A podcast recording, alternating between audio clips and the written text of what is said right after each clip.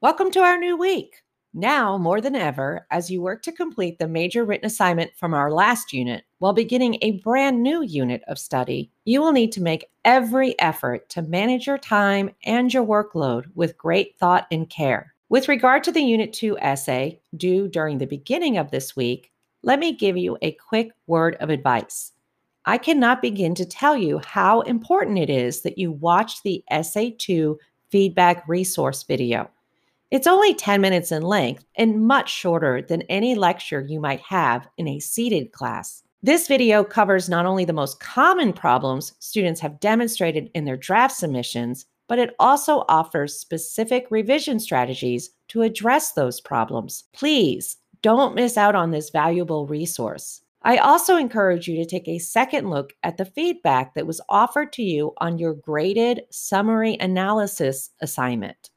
Although that early writing assignment did not require you to write a standard academic essay like the one you are submitting this week, it did require you to compose standard academic body paragraphs.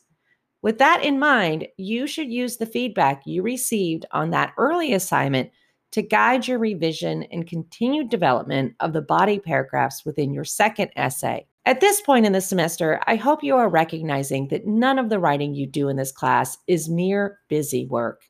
In fact, most of the writing we do builds upon the previous, allowing you to practice and apply skills that will help you grow as a writer of standard academic essays. The effects based argument you will submit this week is worth 20% of your total course grade. That's a big chunk of your grade.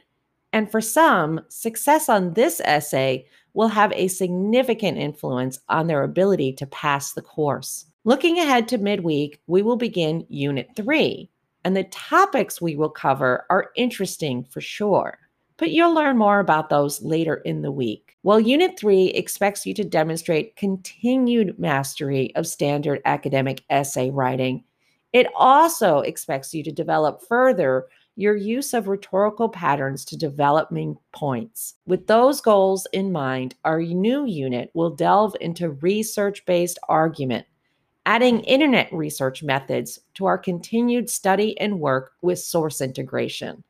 I wish you all a productive and successful week.